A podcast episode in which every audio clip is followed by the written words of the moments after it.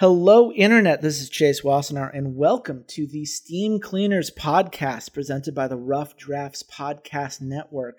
Every 2 weeks, I and my lovely co-host talk about two games that we've never talked about before.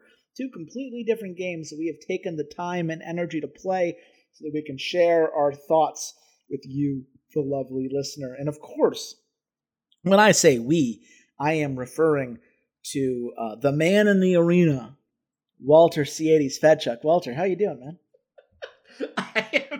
I am doing very well. Teddy Roosevelt quote. That's a little strange for you to start the podcast with, but I listen, man. If this was like, I don't know, 6 or 7 years ago, we would have been doing a very different podcast this week, Chase. That's very true. Look, I have my qualms with good old Teddy. I think there's a lot of stuff that is worth criticizing there, but I feel like it's time for a big stick when we talk about our opening topic of the day, because, you know, we have this League of Legends background. People who have been here for a while will probably remember that this whole podcast started because we talked about League of Legends a whole bunch. You were our North American expert. I sticking to the European side of things, and with our powers combined, we made a pretty solid show for a surprisingly long amount of time, all things considered. And people paid us for it. We actually made a couple $100 off of doing a fucking League podcast. Was it that high?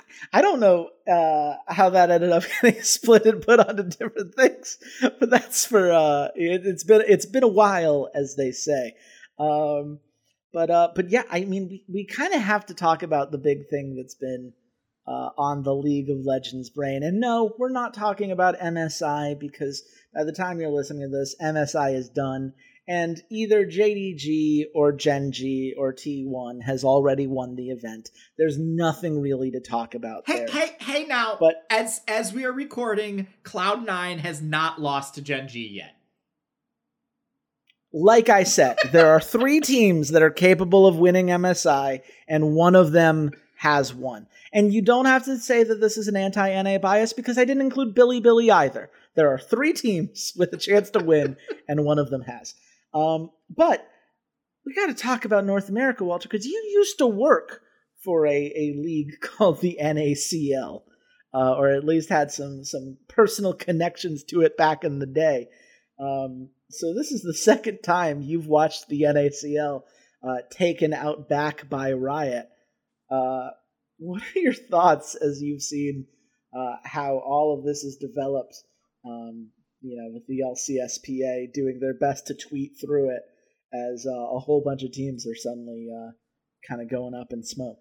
I'm going to start with just like right at the beginning, Phil Aram. I have broken my rule of consuming Travis Gafford content because it's not that I didn't trust, but I didn't expect anyone to do like a good synopsis or TLDR of his interview of Phil Aram, who is the head of the Players Association, the like non-player head of it, because I wanted some thoughts. I wanted to see like, hey, what's going on behind the scenes? Because on Twitter he seemed pretty angry, pretty like, oh, we got fucking stabbed in the back here. And I listened to just over half, maybe 2/3 of the interview at this point. Got to the point where he started taking questions from the audience, so to speak. And from everything I read from there, it seems like the players got they got fucking blindsided by this. It had been in conversations. Everybody was pretty sure that it was going to happen. Maybe if it was going to happen, it was going to happen next year. And then they had a meeting that ended like 10 minutes before Riot made that post about how they're still invested in the NACL. And they basically said, yeah, it doesn't matter. That's what the owners want. And, there's a discussion. Travis asked Phil about, well, if the teams were going to be insolvent because they have to run these NACL orgs, like, would you rather them be insolvent or not have an NACL team? And he's like, hey, listen, like, it maybe is like $500,000 at the most to run one of these teams. And I know that Steve, Team Liquid, just came out today actually, about an hour ago, posted a video according to the r/League of Legends subreddit, and that TL's cost for Academy is $675,000 for the year, which is visa, food, housing, salary, staff total. And he thinks that the teams are spending between $5 and $7 million on Academy, which is like not an insubstantial amount of money, but also like, fuck you guys. And, you know, moving on from whatever the Players Association does, I truly hope that they formally unionize. I really hope that the North American players are able to convince their foreign counterparts that this is a worthwhile endeavor, that they all need to be on the same side. And I and Veteran and a few other like kind of B to C list celebrities on League of Legends Twitter have asked, like, hey, are you guys going to strike? And I know that a strike is a formal thing that a union does, but at the same time, like, there were jokes about, like, well, what happened if Golden Guardians and Cloud9 just, like, refused to play? Honestly, the players should have fucking refused to play. But I also understand it's MSI, it's important. You know, hey, I'm not going to begrudge them from playing, but the fact that the LCS starts next week, apparently, or like, a week from today or something, a week after MSI ends, there's not a team that should be playing week one player-wise. And I know that the owners are going to probably try to flex their muscles and flex their definitely not threats to get the players to play. But at the end of the day, there's two people that are at fault here. Ultimately, the fault lies at Riot's hands. They fucked themselves. They fucked all of this. It is 95% their fault. They had a thriving amateur scene back when I was part of the original North American Challenger League, and I'm not going to say anything untoward towards them. I think that, you know, what we tried to do was admirable, and we had a thriving amateur scene, thriving third party amateur scene that Riot absolutely fucking refused to work with. Sure did. I don't want to call out this Riot employee personally, but we and the other, like, third-party organizers at the time desperately tried to work with Riot because they were running a Challenger series at the time. There were 6 teams that were in it. There were qualifiers, all of these things, and we were desperately trying to work with them. Not in, like, trying to work with Riot directly that we would feed into them, but in a manner of that we wouldn't step on their toes.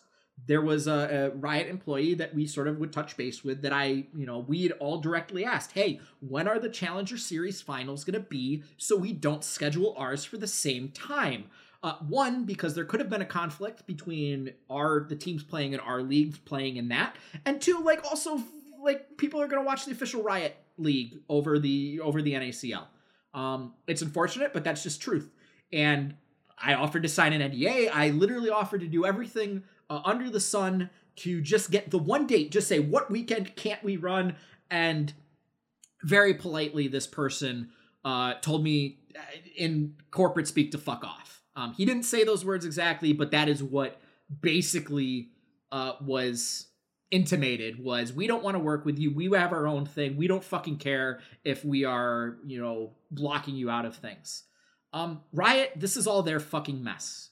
And they make billions of dollars a year, and the fact that they haven't figured out a way to share any of that money, or deliberately choose not to share any of that money with the marketing team, because let's be frank, the LCS is a giant marketing campaign for League of Legends and for Riot Games. I guess it looks good on their tax returns. Yeah, it's frustrating. You know, there's a lot we can get into in terms of how Riot has kind of pled poverty during a time in which League of Legends is making billions of dollars, because they have done a very good job of hiding the customer retention numbers when it comes to what they believe profit sharing should be among pro teams in a way that is genuinely frustrating. But I think there's one thing that's, you know, I always keep circling back to when we talk about the NACL. I wrote an article in 2014 calling 90% of the problems that came to pass, and I was pretty ignorant overall. and not nearly as thorough in my research and thought process as I am today, it was just that obvious. It was just that obvious that Riot was prioritizing control over the ecosystem, over building an ecosystem that could thrive from a variety of different partners, the way we've seen from a game like CSGO. And what they implemented was something that teams were always going to have very conflicting feelings participating in. They have undermined those teams such that, of course, they're going to feel resentment, and of course they're going to look for a way to reduce costs that they don't feel like they should have to keep up with, since Riot's not really keeping up with their end, if you think about the realistic nature of what revenue sharing should look at. It's all very predictable, and it's all very stupid, and it all makes North America worse. And it's a real bummer, because the people who are hurt most by this are these amateur players who could really use the stability and should have at least been given the end of the year. Like, even if you want to make the argument that these LCS teams shouldn't be required to keep up with it in perpetuity, which is something I'm a little bit empathetic for, if only because I understand the realities of running a business, which is what these ultimately are. Doing it halfway through the year is pretty fucked, especially because a lot of these teams are built off of, these kind of imports, players that have put their lives aside to do this under the idea that by, they would have a job throughout the year. And so a lot of people are being kind of turned on their heads in a way that's really frustrating. And while I will say I understand people like Steve pointing out that it's not been a great path to the pros compared to some other things, and that there are too many ex-pros that are currently filling the space, whose fucking fault is that, Like, the rules about how many veterans could be on a team could have been anything. They made a call to take the easiest option, which was to rely on players who already had a brand through previous time in the LCS.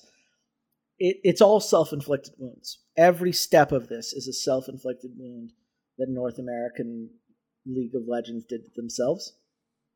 And, I don't take any joy in that. It's just a real bummer, especially because without a proper union, I don't expect the pros to put themselves aside for the sake of these amateur players. I don't think most of them think about things that way, which is not a condemnation of the players. It's much more just a condemnation of the system we're in and the place that we find ourselves. But that is at the end of the... Well, that is the other 5% I do want to touch on for a brief second, because I know, Chase, this is not a League of Legends podcast.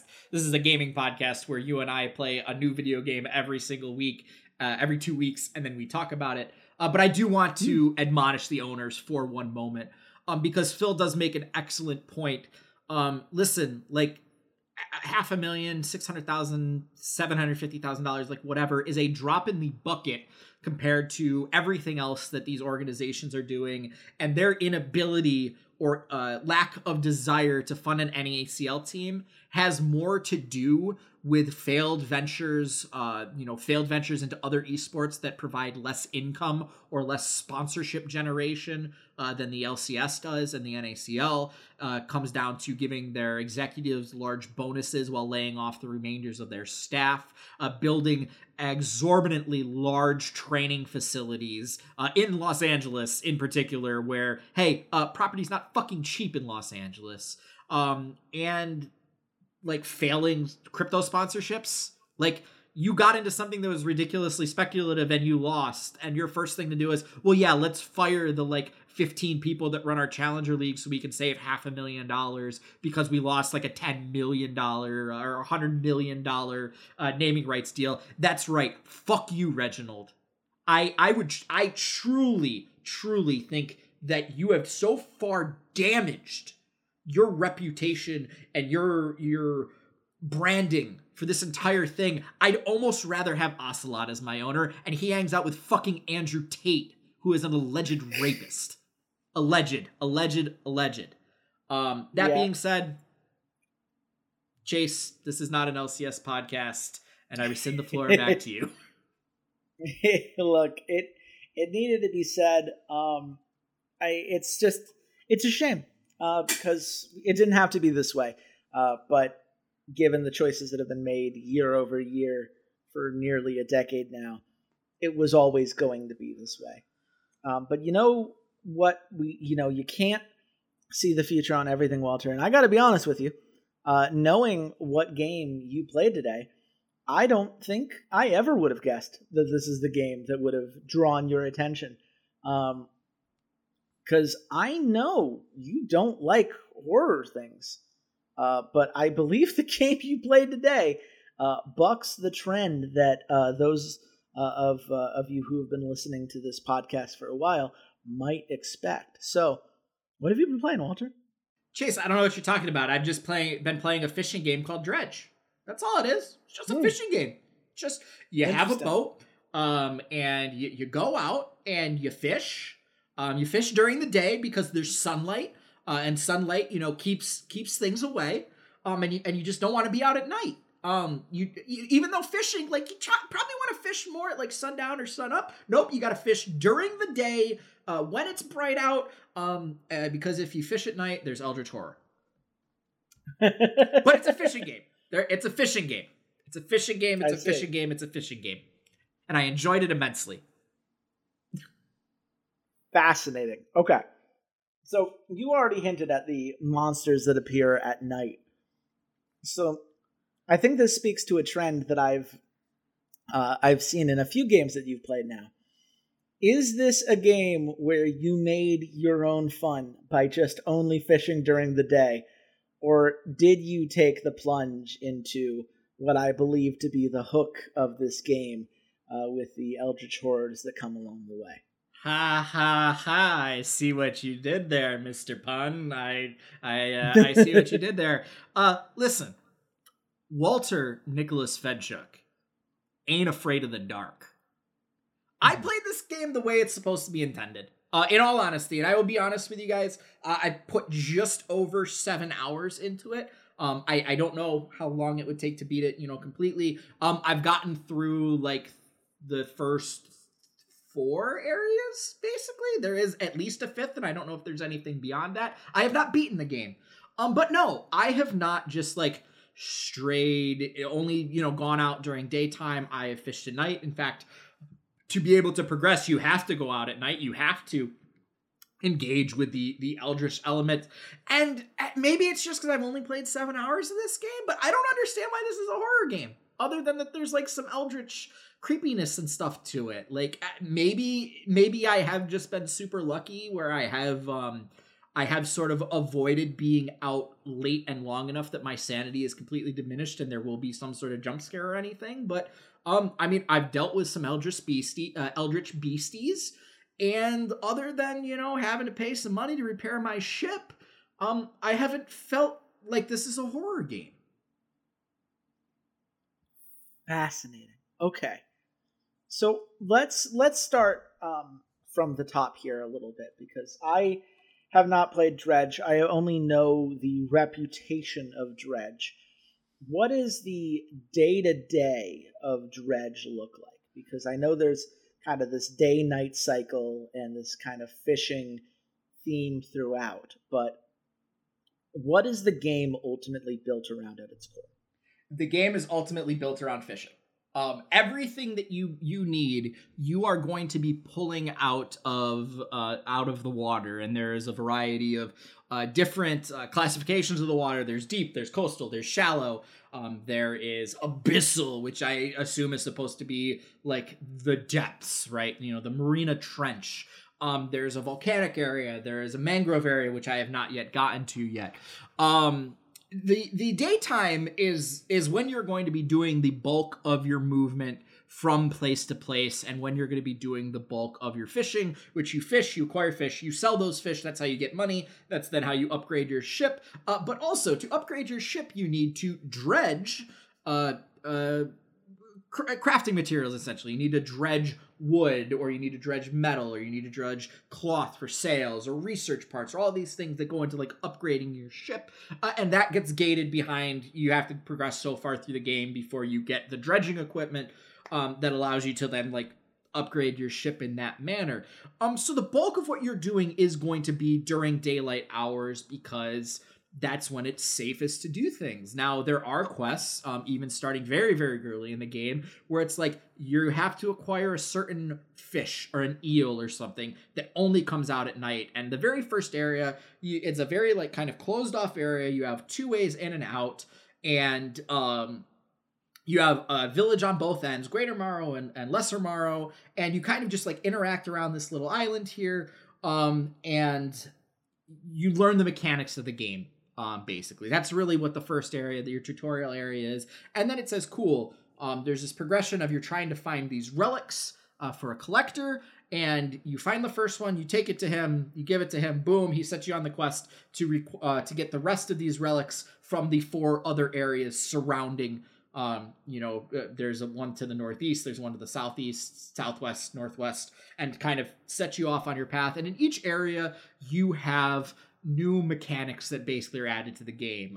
The first area that you head to adds explosives, which allow you to break rocks, to open up areas, to make paths more quicker. And actually was the first time I actually interacted with one of like the eldritch monsters that are hiding there. It's this big fish that basically like has one eye and charges at you and greatly damages your ship and then disappears back into the depths. That's not really a spoiler, but like that's kind of what you're experiencing once you get out of that first area.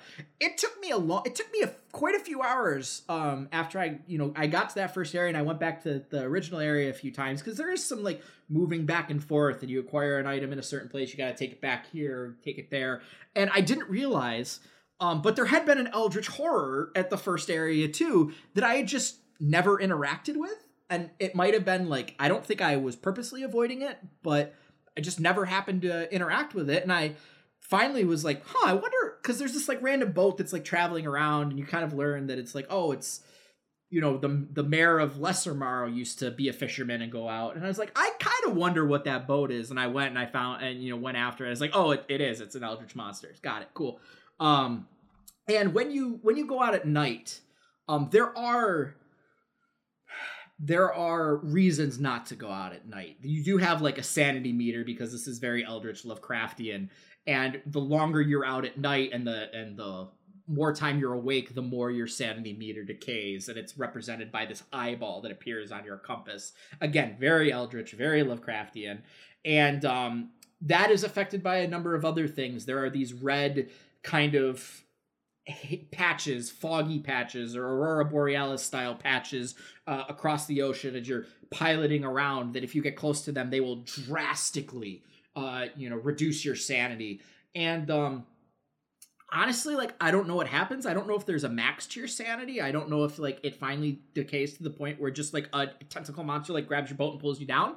But like some of the things that happen is like you start seeing eyeballs and weird things all over the place. Rocks will just like randomly appear in front of you. Now, whether the rocks were always there or whether they've been magically created, you have no idea. Flock of birds, these black ravens with red eyes will appear, and they'll take fish out of your boat and things like that. And then you can sleep it off. You can go back to a dock, you can sleep it off, and your sanity's back. And that's like the mechanics of the game. The mechanics of the game are quite simple. The fishing is very, very easy. It's you kind of have different style meters, and your entire goal is just to hit the button when you're supposed to hit the button, and then you catch the fish. And it's all relatively simple. It's super interesting to hear that kind of balance between the fishing minigame, which seems like a kind of classic fishing minigame. Get the timing, get the fish, sell the fish, get some more stuff for your boat, bam, bam, boom. Versus this kind of like plot-related exploration of these kind of, either eldritch beings or these different islands and more creepy aspects as you're trying to collect these relics. Which did you find most engaging? Did you find yourself just really enjoying the kind of routine of doing the fishing that serves at the core here? Or were you someone that, by my understanding, struggles with horror as much as I do? as enthralled or more enthralled with the places that you needed to explore and the horror elements that popped up along the way. It's definitely the first. I was much more engaged with the actual fishing mechanics of it and the day-to-day life and the upgrading your ship and, oh, you need to have 3 planks. Well, I only have 1 plank. I need to go find 2 more. And where do I find those? And upgrading the ship and, you know, all of those things. And the eldritch horror aspect of it, the actual plot of it is... It's still a thing to solve, right? There's still some intrigue to it, but it's more of like mechanical intrigue. It's more of, you know, the area that I'm in right now, the volcanic area is, I don't really want to give away the mechanics, so to speak, but there's a mechanic to it of how to deal with the eldritch being. And you have to go to 3 different locations in this area and collect an item, right? And the being itself, like, it isn't very terrifying to me. It's not like it like pops up out of nowhere. Like, you, if you pay attention to the very, you know, when you first kind of enter the area and you figure out what you're supposed to be doing, if you pay attention to what the game tells you, you sort of have learned the mechanic, right? It says this is what you need to do in a very philosophical, rhymey, poetry kind of, you know, way. And it became more about like, okay, how do I work with the mechanic the game is presenting me to accomplish the task that I'm trying to do? And I'll be honest, like, you know, we're recording a couple weeks later. When I first tried it, I kind of understood it, but I was having trouble with it, right? And I wasn't successful with what I was trying to do with it. And then it's kind of funny. This morning I put another hour into it, not because I needed a refresher or anything like that, but genuinely because I had an hour before work. And it was like, what do I want to do? I had MSI on in the background. I was watching G2 lose game 3 to Bilibili. And I was like, what do I want to do, right? I could load up a game of League, and I don't want to get into that right before work. I could throw on Madden or 2K just for something dumb, you know, just to, like, kill time. It's like, no, you know what? I could kill time in Dredge. Like, I could put another hour into Dredge. And... it's not that it was an aha moment, but like I like loaded in. I was like, oh, I know how to fucking deal with this. And like I got to the 2 of the 3 locations that I needed to get to, and I sort of figured out the 3rd, and I'm like, oh, I know where it is. Like, now I just have to figure out the right path to get to it. And like I picked up the messages, I've done some of the side stuff, and like there is some intrigue there if you are very much a Lovecraftian, eldritch horror, you know, investigate the mystery kind of person. But it's the actual, like, the fishing mini game. It's the game part of it that's really drawn me more than the plot. And that's not to say that the plot is bad. It's just that, like, I kind of like the simple fishing mini game. You know, it's super interesting to me because I've obviously run into fishing mini games in a few different titles that I've talked about on the podcast, right? And it's usually just kind of this side thing, right? It's simple and straightforward, but there's some fun in it if you want to explore it that way. But otherwise, you leave it alone and you move forward with the more story-oriented things. But this seems like a gameplay loop that you found engaging and kept you glued in, such that the side stuff, right, the things that, you know, might be more plot-oriented, or things that you can kind of engage in as you wanted to, but no matter how much progress you made on that front, you still had this kind of core to it, which is super interesting. I think that in general, it's easy for fishing to feel like busy work, and so it's cool that there's a game that's really figured out how to make that feel more substantial. This is one of those weird things where I probably know a little bit more about where the game is going than you do, because to do my part of the podcast, I have the Wikipedia page open right now, which means that I kind of know where things might end. So I'm just a little curious. I'm going to ask this in a way that does not give anything away. 1, do you see yourself completing this game until you have finished the story? And 2, if you do, do you think you are... Team Collector or Team Fuck That Guy? Because it seems like that's kind of the split that the game encourages you to take as far as what to do with these relics. So, like, here's the thing. I brought up the Wikipedia page too, because like I do that as well. I have for our games, I bring up the wiki page in the Steam, and I accidentally like started to stray too far. I was like, wait, stop. And I closed it. I've closed the Wikipedia page because I don't actually want to know the ending, right? I want to leave that open to myself that if I do want to go back and, you know, hard complete it, you know, whatever, go through it, I absolutely can.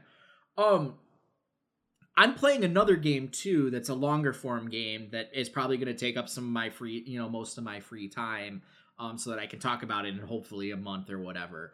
And it's a bummer that I actually have that other game playing, because I would like this to be my, like, come home from work, have dinner with my partner, she goes to bed, I have a couple hours to myself. Like, I would love if this was that game where I could just, like, I'm not going to play League. I'm going to do a couple hours of a video game. I'd love to play Dredge. Honestly, I feel the same way about Ace Combat, which I haven't gone back to either, because I only have so much time in my life. I only have so much time in my day to try and do everything that I'm trying to do. And I hope I beat this game. There is a part of me that is, like, a little curious about what the fuck is going on. But there's also a part of me that's like, I could treat this game like I treat Grand Theft Auto sometimes, which is like, I got an hour to kill. Like, let me just drive around and just, like, fuck around. This is a, like, hey, you know what'd be really nice and relaxing after, like, a really fucking stressful day at work? Let me just hop on this boat and just go fishing. And, like, it'd be a fun fishing minigame, which Stardew fishing minigame fucking sucks. I fucking hate Stardew's fishing minigame. It is terrible, and is part of the reason why, like, I haven't actually tried to play that game. Because I've sat down and I played it with my partner multiplayer a little bit. I'm like, oh, I'm going to try fishing. That fucking fishing minigame sucks. It is so hard to do. But I have, like, liked some of these. I played New World and made my own adventure, right? I became a lumberjack. And hey, guess what? There's fishing in that game too, and I loved fishing in that game. So, like, it's okay to sometimes just have something where, you know, I pulled out Red Dead Redemption 2 on occasion and would just go hunting in it.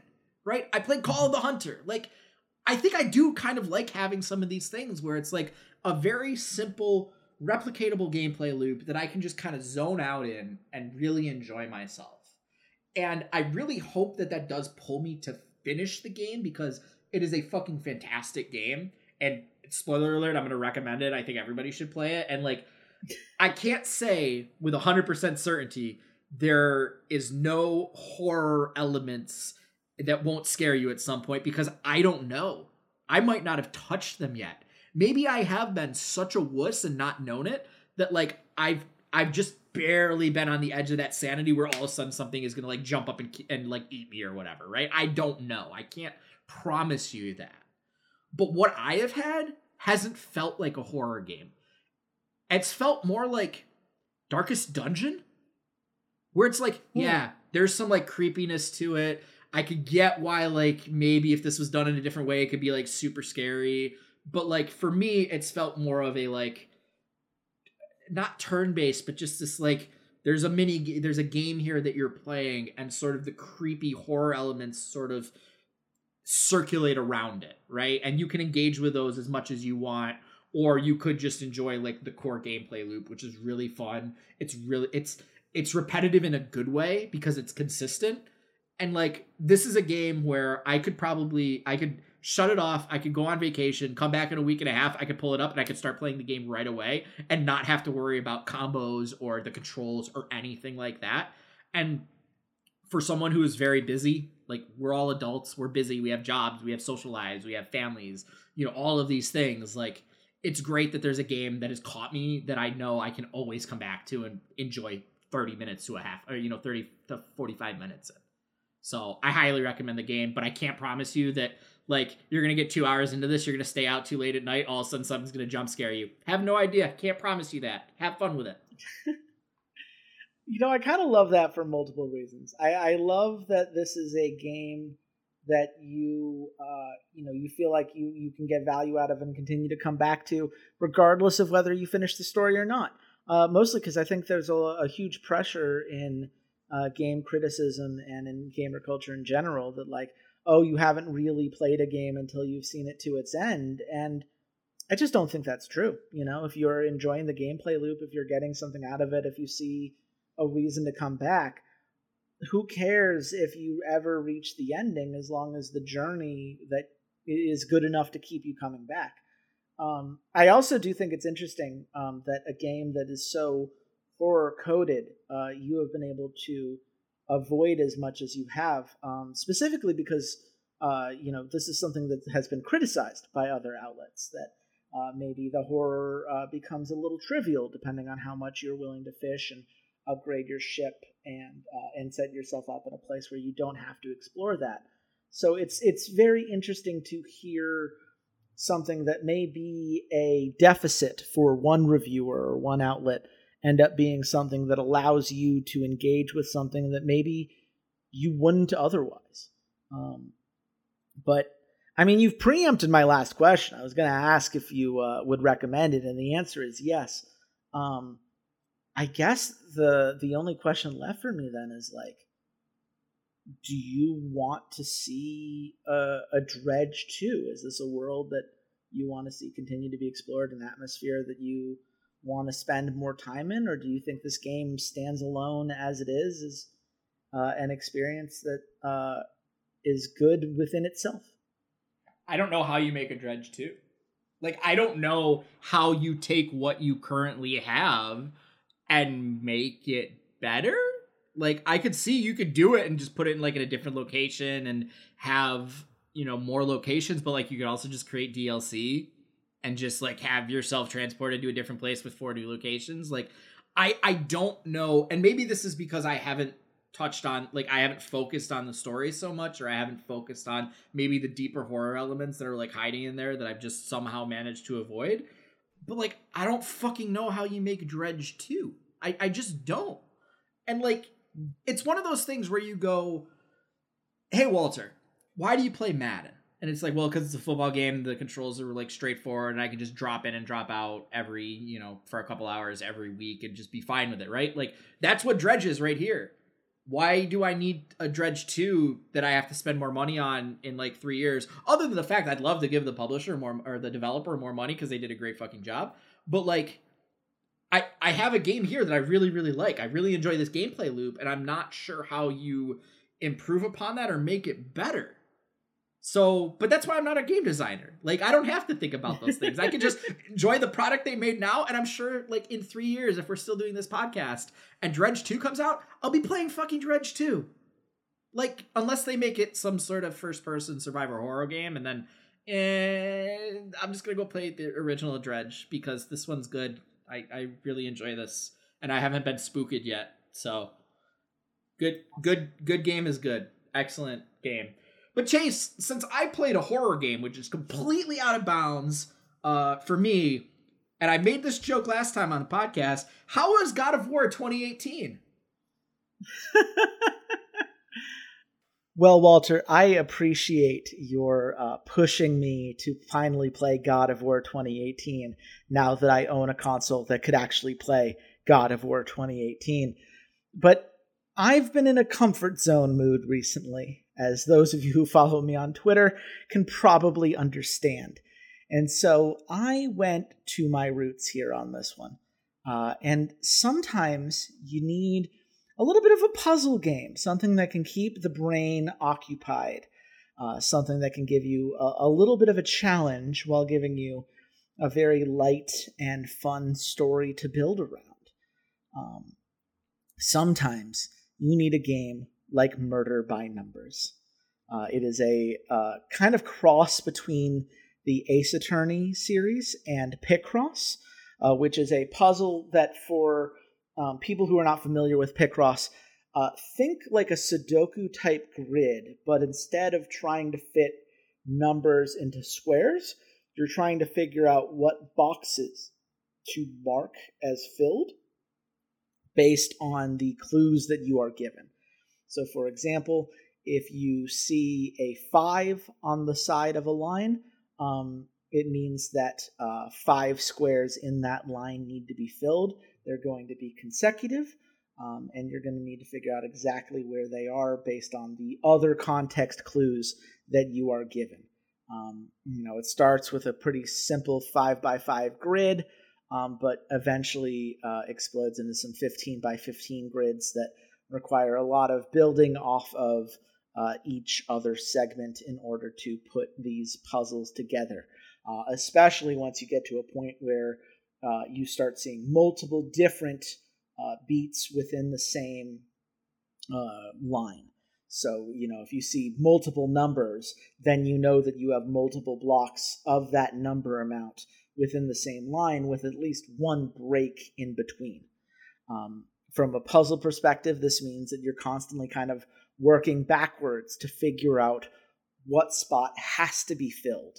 And if that spot's filled, what does that mean for the other side of things, right? If you learn a row, you can, you know, typically figure out some details about the column as a result. It's a very classic kind of numbery puzzle game that makes the brain real happy if you are the kind of person who likes numbery puzzle games. And if you're not the kind of person to enjoy numbery puzzle games, then you might enjoy the logic puzzles that serve as the crux of the narrative. The actress Honor Mizrazi getting fired from her show only for the showrunner, someone she considered a friend, to be murdered for real, unlike the detective show that she had previously starred in. And now the actress that had played a detective needs to become a real detective with the help of Scout, her quirky robot sidekick who woke up in a dumpster and doesn't remember any of his identity. And with the powers of their quirkiness combined, they're going to solve some detective mysteries together. Are you with me so far, Walter? Yes. I think I understand a plucky female detective, her cute, adorable minion sidekick thing, and Picross. Okay. Yeah, I'm on board. Chase, why? Well, look, it's twofold, right? One, I've always loved the Ace Attorney series. I love detective games. I love mystery games. I love being able to kind of put these clues together and try to solve the puzzle of whodunit, so to speak. And this game does so with some really fun characters. Honor is someone who's feeling a little bit lost in her life, having just divorced her asshole of an ex-husband, Ryan Blackstock, who works for this very sketchy security firm, after having, you know, basically been a producer that some people kind of resent Honor for, like, having used that connection to theoretically build off her career. But as you get to know him, he's kind of a gaslighting asshole, and he's a really fun villain to root against. You've got a very eclectic group of characters within each mystery, and there are 4 different cases that need to be solved, so you've got a good variety in the types of stories being told, some of which are much more insular, you know, kind of focused on their own individual narrative, and some of which are much more broadly focused, kind of building on these meta-narratives, these larger arcs with the main characters that end up playing a huge role here. A lot of tropes in this one. You've got Casey LeBou, who is the Honor's best friend, a makeup artist, who is very camp, very queer, very fun, and kind of serves as Honor support throughout everything. You've got Detective Cross, who is your kind of grizzled, older detective who is forced to solve a lot of crimes on his own because the department has frozen him out as they wait for him to retire. But it turns out that perhaps he used to work with Honor's dad before, back when he was in the police force before being shot in some unspecified crime that he was trying to stop. Which leads to the classic, like, ooh, I get that you're good at this, but I can't let you work with me because I promised your dad I'd keep you safe, and I can't keep you safe if you're on the front lines being a detective. But it's in her blood, so she's not going to stop until she gets the bad guys. You know, it's the kind of classic fun archetypes. It's very silly. It's very tropey. and it's done in a way that's very queer friendly.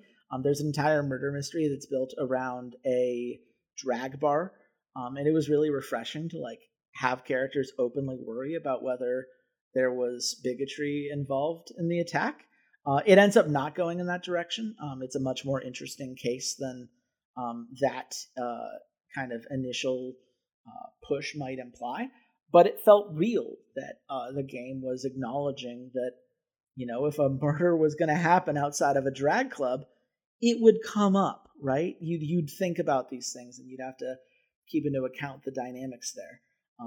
That and its focus on mental health and female empowerment as Honor learns to be on her own, stand up to the shitty ex-husband, and build this new career out of the ashes of her losing the show that she used to work on. It's just really fun. It's really satisfying, and it makes for a very a character that's easy to root for, and easy to kind of enjoy the journey, even as, you know, we delve into like the kind of classic murder mystery tropes, right? It's got very fun, upbeat music throughout. It's never meant to be taken super seriously, and there's a little bit of like the camp and melodrama throughout. But it does enough to keep you interested, and the mysteries are genuinely engaging. Some of them you'll see kind of play themselves out earlier than others, but all of them have enough of a twist that you feel smart when you figure it out, and you're able to put those clues together. And there's just enough that stands out as individual cases while still playing into these larger narratives that it feels satisfying when you finally put everything together and can take down the culprit and reckon with what that means for your character, as well as, you know, just for the mystery in and of itself. So it does the thing it needs to do.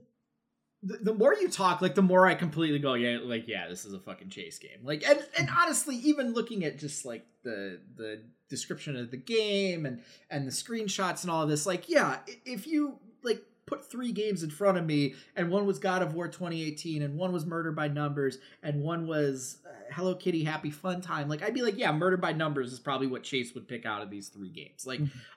I understand it. I think I get why you would be drawn to this game. And it's funny, you already answered one of the, like, part, you know, of question I was about to ask you. It seems there's like two aspects to this game, right? There's the mystery part of it, and whether those cases are interesting to solve and engaging and make you want to actually like progress forward and try and find out what's going on. And it sounds like, from what you just said, all of that's true. All of that is good. The cases are fun, engaging. There's twists. It subverts your expectations, and it seems to match the Ace Attorney feel. That apparently the music for the soundtrack was the same composer and what you've already stated. So now the other part to it is the Picross. Mm-hmm. Does that hold up? Is that challenging enough to actually call it a game, or is it more of just like a visual novel with additional steps? Well, it's interesting that you frame it that way, because I think you've touched on something that came to define my experience with the game. Ultimately, it is a game that is Picross first and murder mystery second. And how you feel about that is going to define whether or not I'm going to be able to recommend this game. Whatever fun tropes you get from the story, it's nothing that you haven't seen in other places. It's just a very fun, very good version of that thing. But the selling point here is the Picross. It's solving these number puzzles, and there sure are a lot of these number puzzles, and they all have unique answers. And if you are someone who enjoys number puzzles, if you're someone who wakes up every, you know, Sunday and gets really excited to solve the newspaper Sudoku, I think you're going to find a lot to like. But if you don't like number puzzles, this game is not going to work. It is so integral to everything else going on, because the number puzzles are how you find your clues. Scout in universe is someone who's really good at finding things. He's very good at detecting things that are hidden and identifying them, which makes him very helpful when you're solving mysteries because he's the guy who finds the clues. It's a very helpful robot to have. Though you do learn some things about his dark and mysterious past that maybe imply a little bit more danger that needs to be unpacked as you get to know him a little better. But ultimately, right, that's how you're interacting with 90% of the game. The visual novel elements are maybe 20%, where you're just talking to the characters, using the evidence to learn more about them and kind of solve the mystery. But you have to get the clues to be able to move forward, which means you have to solve the Picross puzzles. And if you want the S rank at the end of each mission, you need to do so without using hints, which means that sometimes you're going to screw up and you're going to have to figure out how you screwed up and undo that mistake. And if you can't figure out exactly what it is you did, you might have to reset the puzzle and start all over again just to try to unpack where you went wrong. Now, if you're me, sounds great, right? The puzzles are really fun. They are satisfying to solve. I have always been kind of a number puzzle guy. And so this kind of thing was certainly something I was able and willing to get behind. But it is not going to be for everyone. This game is not designed for that kind of wider audience, so to speak. It is designed for people who really like number puzzles and trying to kind of put together the best way to find these clues, to trigger that puzzle part of your brain, and feel satisfied when you put each individual puzzle together as much or even more so than when you put the narrative puzzle together. I do think there's a good mix of different designs and that each kind of puzzle feels unique. They clearly put a lot of time into building a wide array of puzzles for you to solve of varying levels of difficulty. The fact that there's not a clue if you want to get the perfect ending, and which is used to then unlock potential memories of Scout to get like some backstory things. I think there are pros and cons to that approach. But I certainly enjoyed not being able to use the hints because it pushed me to figure these things out. But there's just a lot of them. There's just a lot. And even if you really like number puzzles, if you're trying to make progress, if you find yourself invested in the story, it is frustrating when you've made like a big breakthrough and you finally unlock this new location. And it's like, damn, well, if we want to move forward, I guess I'm going to have to solve 3 different puzzles right now to find the 3 pieces of evidence that I need to confront the bad guy and get the rest of the plot going. And whether that sounds frustrating to you or whether that sounds like, well, let me just enjoy solving these puzzles and get a little bit of a story along the way, is going to decide whether or not you like this game. So again, 2 questions here. First of all, it's pretty obvious that Scout's background is that he was the PI hired by the shitty ex-husband to stalk Honor to try and find something to like make her give up her career or whatever. Not like, at all. You don't have to actually admit that. Ah, damn it. Not even close. It's too cute and adorable for me to just like be that cynical. But actually, my questioning here is, would this game be better served as something more like episodic? Like, it's funny you bring up the Sunday newspaper. Is this something where you should be like, cool, in June, on Sunday, instead of opening my paper, which if you still get a real life paper nowadays, I guess good for you. Like, I don't know what you're trying to prove, but good for you. Where you just sort of like, okay, I'm going to do the first case in this, and that's your first Sunday. And then the second one, you're going to come back and be like, all right, boom, I'm ready to do the second one. Or does that not even break up the puzzles enough to make it not tedious? First of all, support your local newspapers, folks. They're the most likely to be able to avoid the standard bias that permeates so much of mainstream news when you have to kind of narrow these things down into things that are easily digestible for an entire population versus local newspapers that can give you something that's important to the people around you and your community and focus on how that impacts you directly. I'm just going to be on that soapbox anytime I get the opportunity to encourage people to support their local journalists. As for like how you can approach it episodically, to be fair, the game approaches it episodically. There are four cases. Each one is unique. It has a beginning, a middle, and an end, with the kind of predictable twists that you are used to when it comes to police procedurals where, oh, we got the person, and then, oh, no, new evidence has shown up, and it's not the person. Like, you know, those classic things that you always expect in a piece of media like this. So I guess it's hard for me to say because I was obviously in a place where I was just playing this pretty much daily to get there. And maybe if you split it up, you might have a little bit more fun with it in that regard. It's still going to, I think, really come down to the type of gamer you are at the end of the day. I love the Ace Attorney games, and there's never been a point in which I've been playing an Ace Attorney game, going around and collecting evidence via the search function and talking to each of the suspects and then going to court and having to logically break out these arguments, in which I said to myself, man, you know what would make this better? Stopping all of the narrative momentum to do a numbers puzzle. It just hasn't come up. And if you're like a Professor Layden person or you're a Picross person, then that might be something that you staunchly disagree with, in which case the pacing of this game is going to be perfect for you. And I'm happy for you. This game should exist for people who are wired that way. But it is definitely something where if you're there for the narrative more than you are for the puzzles, you're going to have a bad time because there sure are a lot of puzzles. And the narrative is going to be interrupted every time you need to solve a new set of them. And splitting it up into episodes might prevent you from feeling as overwhelmed by the sheer volume of puzzles at display, but you're still going to run into the narrative pacing issue where you have to stop everything to go solve some more puzzles.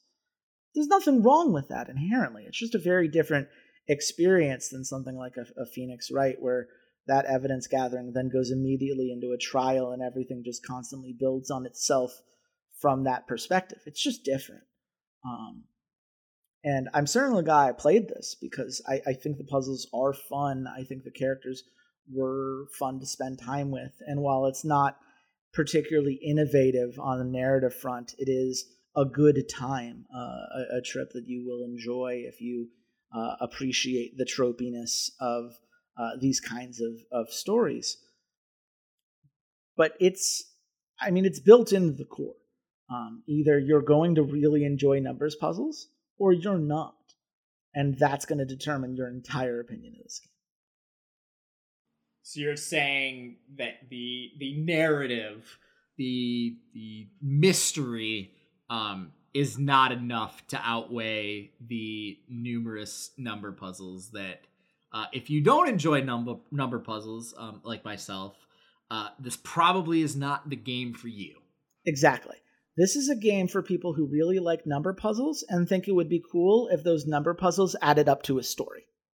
This is not a game for people who like a story and may have a passing interest in number puzzles. And again, you know, I would be more interested in playing daily Sudoku if every fifth Sudoku it gave me a piece of evidence that could be used to solve a murder. Like, that would be more interesting to me than just solving standard Sudoku. But that's what you're getting here. It's a puzzle game that uses detective story as flavor and as wallpaper, and gives a narrative that otherwise would not be there. It is not a narrative game that has some number puzzles along the way. But if you like that kind of thing, I highly recommend it. I played it all the way through. I got all four cases. I even got all of Scout's memories so I can get the little bonus scenes at the end because it made my brain happy to see the spaces get filled in the right way and to get the little happy noise from Scout when he found a piece of evidence and the juxtaposition of this like very happy music before you find like a bloody knife. It's just from a thematic standpoint, just kind of incredible juxtaposition. I was going to make a joke about you next time you're going to review Popping Bubble Wrap, but that joke was so much better. Happy noise and then finding a bloody knife. That's great. That's fantastic. And exactly what I would expect looking at the screenshots and everything of this game. Absolutely. But yeah, so that's a podcast. I think that's two games that we ultimately recommend, though perhaps mine with a couple extra caveats based on the type of gamer that you are.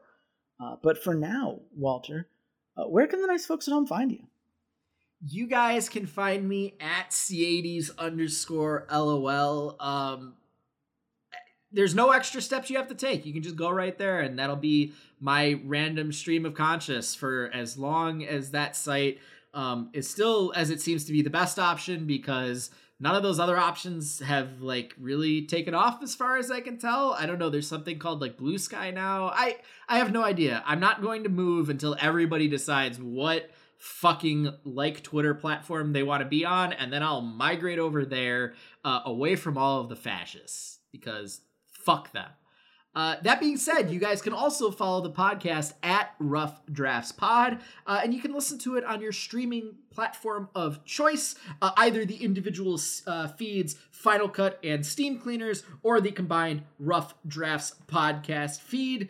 Yeah, that's been a podcast. Chase, where can they find you?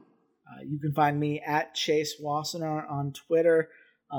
This has been a very fun episode. I look forward to sharing. I will share on our feed. I've got a project I will be working on in the background, a game that simply has far too much to talk about to fit into an episode of Steam Cleaners. So consider this your teaser that some fun things are coming down the pipeline.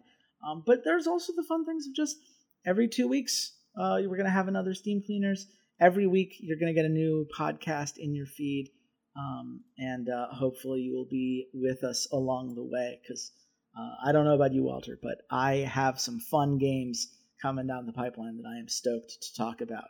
But for now, goodbye, Internet.